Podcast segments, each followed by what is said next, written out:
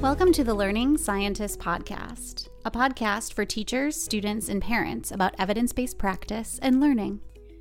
Welcome, everyone, to the Learning Scientist podcast.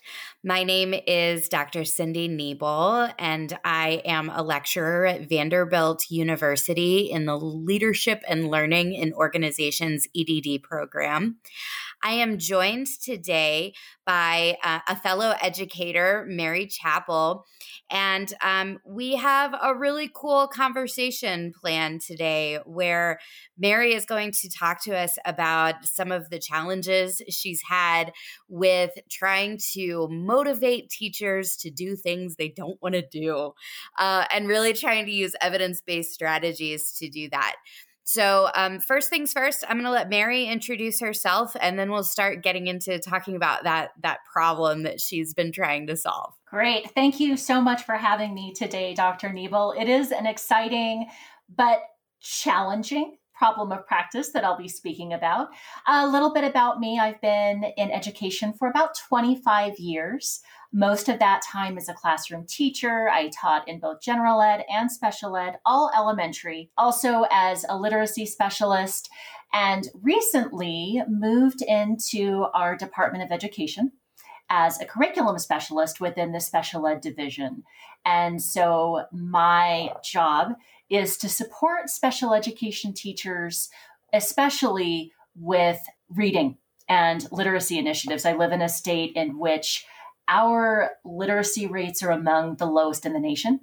And um, our kiddos with disabilities by far are the lowest. And we know that those students can achieve with the supports when they have the supports that they need. But how do we get them the supports that they need? Sometimes that can be challenging, especially in a pandemic and post pandemic year um, when teachers and administrators have an incredible amount of stress that they are dealing with.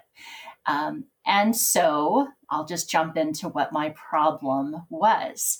Um, within my division, we have a program that is mandated for some of our lowest performing schools.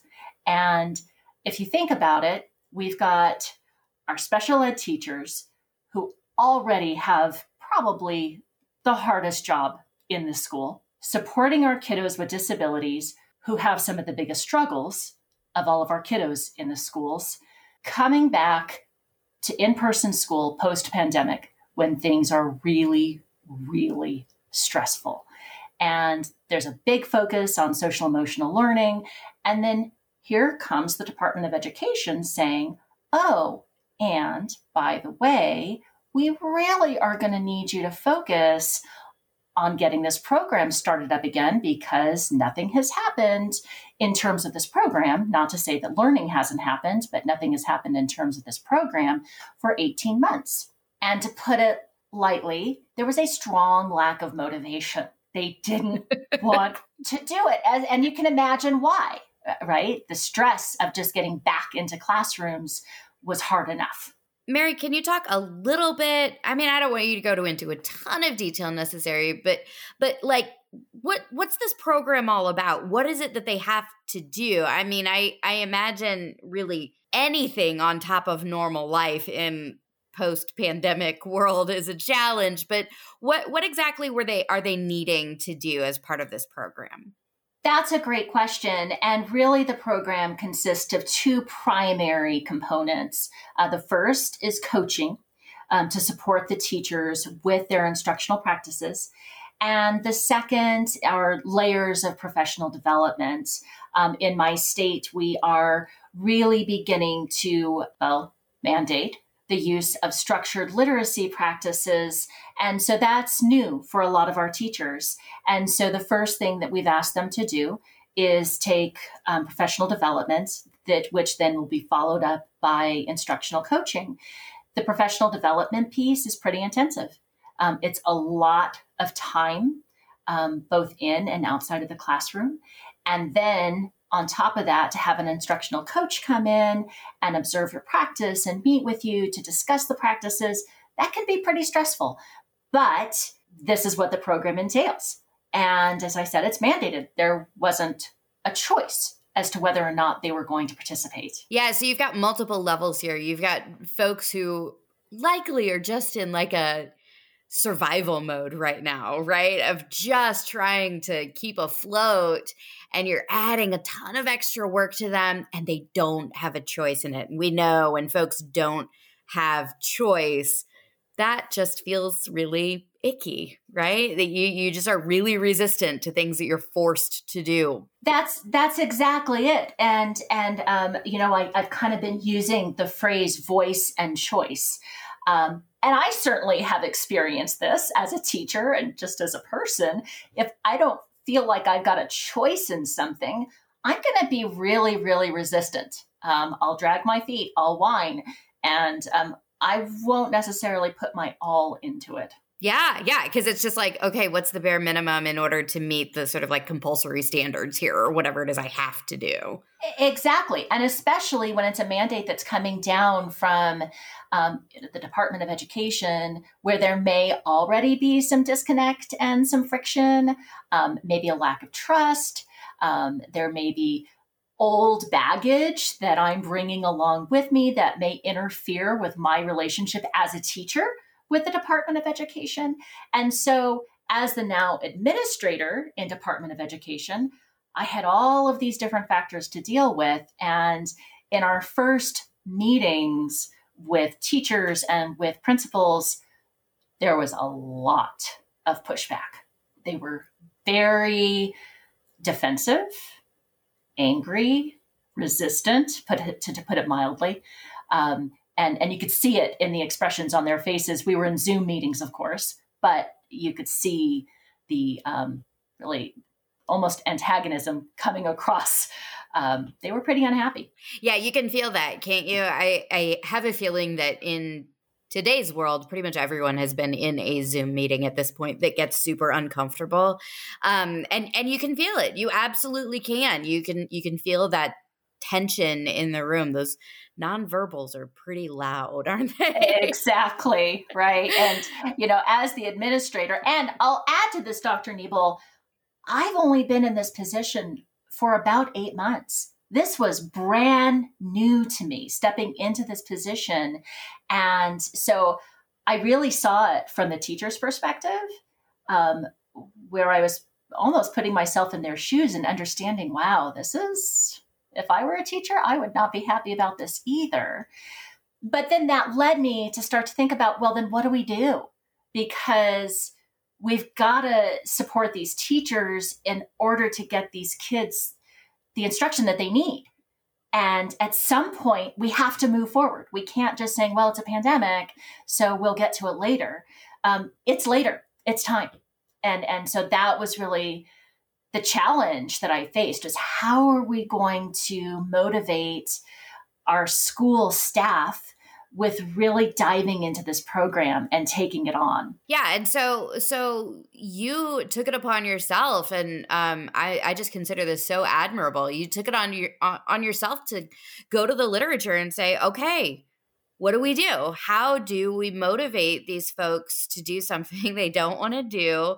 Um, but not just not just in that regard, right? Not just like how do we basically turn it around and make it so that this is something that they want to do right? That not just how do we get them to do something they don't want to do but how do we how do we kind of change the attitude in the room a little bit? Um, and so tell me a little bit about i don't know even maybe your process a little bit for for doing that research. How how did you find figure out what you were going to do? And and then you know what what did you find it was a process I'll, I'll put it that way. Um, and really it started with the lit review. I knew that i had to dive into the literature and at least start to get the terminology that i needed. And so i started searching on uh, and i knew that it was a motivation issue. Um, and so just starting with motivation was was a big one for me. Started searching the literature and pretty quickly identified that I probably needed to dive into the literature that focused on social cognitive theories of motivation. And um, that's what I did. But I found a few key articles that helped me to kind of zero in a little bit more. And so when we think about social cognitive theories of motivation, we're talking about sort of a subset of motivation theories that are based on Bandura's social cognitive theory, um, which, of course, it talks about the reciprocal processes of behavior and um, the person and the environment and that social piece. And that felt right to me, knowing, having just come out of the classroom, um, I know what social creatures teachers are, but I also knew that there was a lot of internal things going on there. And so I found a couple of key articles that helped me to focus in on contemporary theories of motivation. And first, I did sort of a broad lit review and I looked at expectancy value theory and attribution theory, social cognitive theory, goal theory, self determination theory, and read as much as I could, took a ton of notes and started looking for common themes within those five different theories because there wasn't anything that I sort of could sort of just dismiss. I, I since I'm not a psychologist, as a teacher, I knew that as a practitioner, I tend to take pieces of different ideas and use what works for me. And so I was I, I, suppose I was using the same process. I wanted to see what common themes there were and then take those pieces and put them together. And so I did identify several common themes throughout those theories. Um, and those were goal identification. So identifying some sort of a goal, um, that, that concept of self efficacy or competence. Um, knowing the perceived value, having autonomy, and then, of course, building relationships. And I think for teachers, the relationship piece is particularly key. And it was one that I identified as really critical here because there is some old baggage that may get in the way of the relationships between teachers and administrators at the state level. Um, so those were sort of the themes that I identified as being really important so I'll just stop there for a second and see if you had any follow up questions to that. No, I think it's incredible. Um, just even the process that you went through here, and I mean the the themes that you're identifying as you're saying that. I'm like, yeah, yeah. You know, as a psychologist on this end, I'm going, yeah, that's right. Those are exactly the sort of key components here. Um, but what I think is really um, interesting and important is that you didn't stop there, and obviously you didn't stop there. But I even like what you said about I couldn't really just dismiss something immediately. So, all of this sort of literature review and these theories that you're looking at, it's all very abstract. I mean, I, I hope that you recognize that as you're reading through it too, right? That it, it's hard to dismiss these things because they're all written in in the abstract of this big lofty theoretical idea and how do you take that and then translate it into something that will work right? And and I, I like how you described that as kind of putting tools in your toolbox right? There's there's all of these different things that you can take from these different theories and and utilize them when and how they work.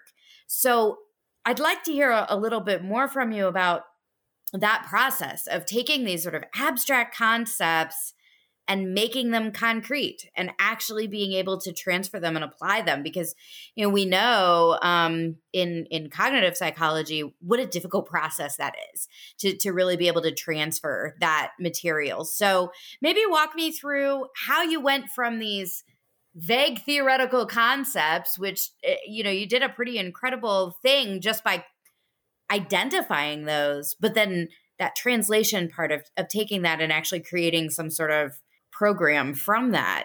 How, how did that work? Oh, well, so I think that the, the key word there that you used is translation because I did have to translate it. Uh, I'm not an abstract thinker. I'm a practitioner. And so I had to take those concepts and I had to put them into my own language that worked for me. And I came up with sort of a summary statement that I felt sort of encompassed what I was trying to do. Uh, and so let me summarize this real quickly. So I knew from my lit review that motivation is stronger when learners believe that they can accomplish a goal and they have some degree of control over the situation and they can identify the relevance or the intrinsic value of the task, and they have a sense of connectedness with the people with whom they're working. So I had sort of these four factors, right? The belief that they could do it, they needed some control, they had to identify the relevance, and then, you know, that, that connected this to so those relationships were so critical. But I really focused on the language of intrinsic value.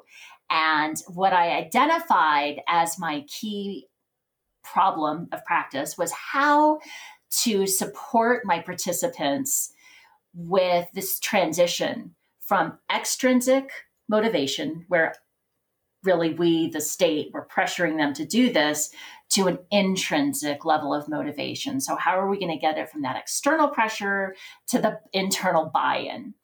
And as I read, I came up with some actionable steps that um, I, I, that would sort of be my guiding um, process here. Um, so before I go into those, do you have any follow up questions? I don't think so. I, I am excited to hear more. Okay, tell me, so, tell me. first step that I identified was to create a vision that communicates the task purpose so that our learners, the participants, could see the value. Uh, and that was one thing that was really missing from this program was that we didn't really have an identity. In fact, we didn't have a logo, we didn't have um, sort of a brand, we didn't have sort of that mission statement, the vision, all of those things. So that was one of the first things that I really dove into because I needed to be able to clearly communicate this is our vision, this is our mission, these are our goals. And I wanted to be explicit about what it was.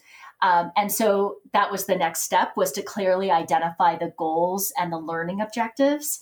And in teacher speak, um, to have sort of a broader goal. We want to support our students with disabilities, with reading proficiency, but then also to develop those SMART goals um, the specific, measurable, achievable, um, relevant, and uh, time, time timely, timely. Thank you. Yeah. uh, timely goals, but something that could be measurable. And so that was the next step. And then another step that I identified is that we really had to recognize our learners' competence. And, you know, our teachers are amazing. Look at what they've been through. And they bring a wealth of experience and experiences with them. Um, I think our special ed teachers, having been a special ed teacher, I think our special ed teachers have accomplished so much in the last 18 months. It's really beyond measure. And so we had to acknowledge that and let them know that we recognized that and really honored that and what they were bringing to the table. Yeah, I think you've got a, a, a super big challenge with this program, right? Because the the people in the program are identified because they have poor performance right? And so it almost feels like they're they're like the naughty children or something coming to this. And so to be able to build them up and say no that's not how we view you i think is extremely important. I'm sure was extremely important in that process. You've got it exactly right because um, i'm sure that they were seeing this as a punitive measure and it's not. But I don't know how clearly we had communicated that in the beginning. We needed to really be specific that this is not punitive. This is about being supportive and um, about working together to boost everyone. Uh, but but that was a really critical piece was changing the messaging so that our teachers recognized that, that they hadn't done anything wrong. This wasn't about them doing something wrong. This is about a system and improving a system to better meet everyone's needs. Then the, the next step was really providing our learners with a means to develop skills that may be lacking or to improve a system so that they could achieve success. So what is it within the system that's not working? And that's that's big, that's huge. And that's not something that's easily identifiable because it's going to be different possibly for every teacher. Um, and and so we had to sort of build that protocol in somehow. Um, and then this I felt was key, providing opportunities for our learners to exercise choice while also providing some structure that had some clear expectations and identified guidelines. And then building capacity for continued implementation of these strategies. And then finally, keying into that that piece of connectedness was promoting a responsive and really supportive environment in which our participants felt that sense of connection and regard for each other. Uh, so that's quite a list of, it of is. things. Yeah. But I tend to operate better when I have a clear vision and when I can share that vision with the people with whom I'm working. So I was pretty explicit. But here was the other thing. Once I did this, I began to realize oh, you know what? Actually, the way that we're developing this, we have a lot of these pieces, but we haven't been explicit. We haven't communicated to our participants that you do have choice and voice here, that we do hold you in high regard. Um, as I mentioned, we didn't have a clear identity. And so developing that was really, really critical. And so then that was the next piece was how do we share this more explicitly, especially because the first couple of meetings had not gone so well. Yeah, so there's there's now repair work that has to be done as well. Yeah. That yes, that was exactly it. And so then we began um, to sort of craft this identity and um, trying to change the language maybe a little bit and change our approach. And um, so I enlisted the help of some of the district's administrators to help us to sort of redesign the program so that really what we did is we said, okay, there are these two primary components of coaching and professional development. The rest of it you build it the way that it works for you and your schools. Um, as long as it's got these two primary components, make it work for you. And so those were the messages that we took to our teachers or administrators. And um, there was a pretty significant turnaround in the attitudes of the next meetings. Yeah. So, so talk to me a little bit about that. So I, I think based on our, our previous conversations, most of sort of the the results of this experiment i'm doing air quotes not that anybody right, right, can right. see that right the results of this experiment um, are are are really kind of subjective at this point right? That these are these are your impressions of how things have gone but maybe walk me through um, what those sort of subjective impressions look like but also if you could in an ideal world or, or maybe you're planning to collect some real objective data here to say yeah this this is working what does that look like? That's that's a great question and you're right because we do plan to collect and have actually started already collecting data. One of the things that you know let me know that this wasn't going well back months ago was that we had um, put out a survey and um, the response to the survey was not great. Uh, that people were frustrated they were angry and that was definitely one of my key identifiers that we have to do something different here uh, and then we did a, um, another survey we did another survey after sort of this meeting where the attitudes looked different at least over the zoom cameras and um, the responses were much more positive. But in addition, there were some other things. Uh, I had former colleagues, and, and this was difficult. I had former colleagues who were administrators or teachers at the schools that I was implementing this mandated program in. So, friends, and, and that's awkward. Um, yeah. but I'm a pretty direct person. And so I just called and said, hey, from your perspective, be honest with me tell me what you think. And uh, the the first go round was this is terrible. I can't believe you're making us do it do this. Not in so many words, but um, but but close to yeah. okay. Now I see the value in this, and now I'm getting excited. But where I really began to sense that things had turned around was when I began to hear from teachers and administrators that the district level administrators were encouraging their principals and teachers to do this, that they really saw the value in this, and that um, they were really putting their energy behind making this program successful. Uh, so we had buy in at a lot of different levels. And I felt that that was really key because you know, when you've got multiple layers of classrooms and schools and districts and state, any sort of disconnectedness can deteriorate things at any of those levels. And so we had to have buy in along the way.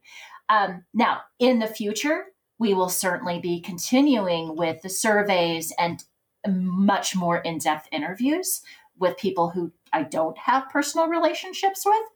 Um, but also, of course, we'll be looking at the data. We'll be looking at whether or not um, teachers' practices is, teachers' practices change as a result of the professional development, as a result of the coaching. We'll have coaching logs.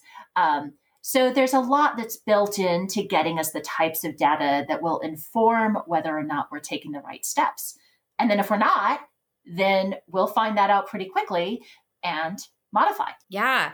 Well, this is really, really great. And I, you know, I think that if I were a teacher listening to this right now, I might be a little overwhelmed, to be really honest, with the amount of time that you must have poured into the lit review and extracting portions of different theory and then turning that it sounds like a lot of work and i'm sure it probably was yes do you have any advice for teachers who are kind of starting down this road of they've got some problem. Maybe it's not a motivational issue. Maybe they've got a separate issue but they really feel like they need to dig into the literature. Do you have any advice for them about how to do that efficiently and effectively? How's that, that? yeah that's a great question because this is my job now uh, building, developing these programs. And so luckily I get paid to do the research and to make sure there you go. to make sure that my practice is grounded in um, in good theory.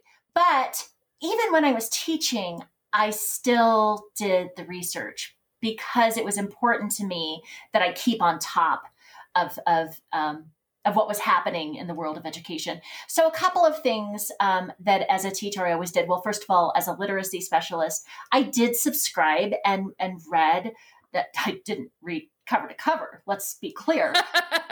I skimmed articles from, um, for example, the International Literacy Association. So I would read the Reading Teacher and um, Reading Research Quarterly because there was always something that I would kind of look at and go, hmm, maybe that's something that I should take a look at.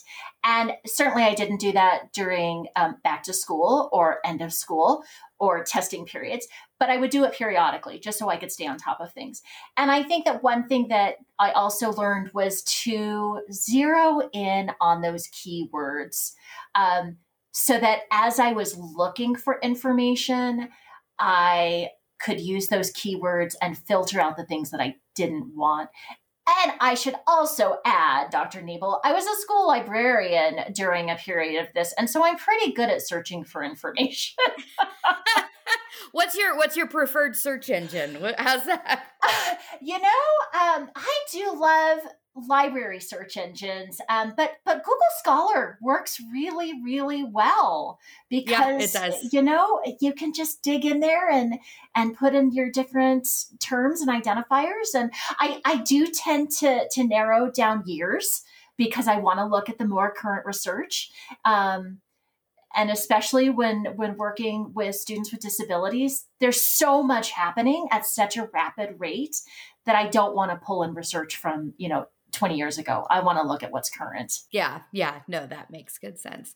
Well, I tell you what, as far as as far as your motivation research goes, what I would like to do is I'm going to have you send over to me kind of a summary of some of the stuff we've talked about today. And I'm going to include that in the show notes so that folks who are interested, I'm sure we have plenty of people who are in a similar position. I mean, goodness knows, lots of us are in situations sometimes where we need to try to motivate individuals to do things they just don't want to do. And so I think we could all benefit from the research that you've already done. And so maybe including um, kind of a little summary of like the the themes that you pulled out from the literature and then how you even translated them into more common language would be extremely useful for for most anyone and maybe if you have a couple of those key articles that we could even link to those as well so that if folks uh, want, are really interested in this but again uh, don't have the time. We're in back to school time right now, right? So, right. uh, so, so we can uh, maybe provide some additional support for folks who would like to use that.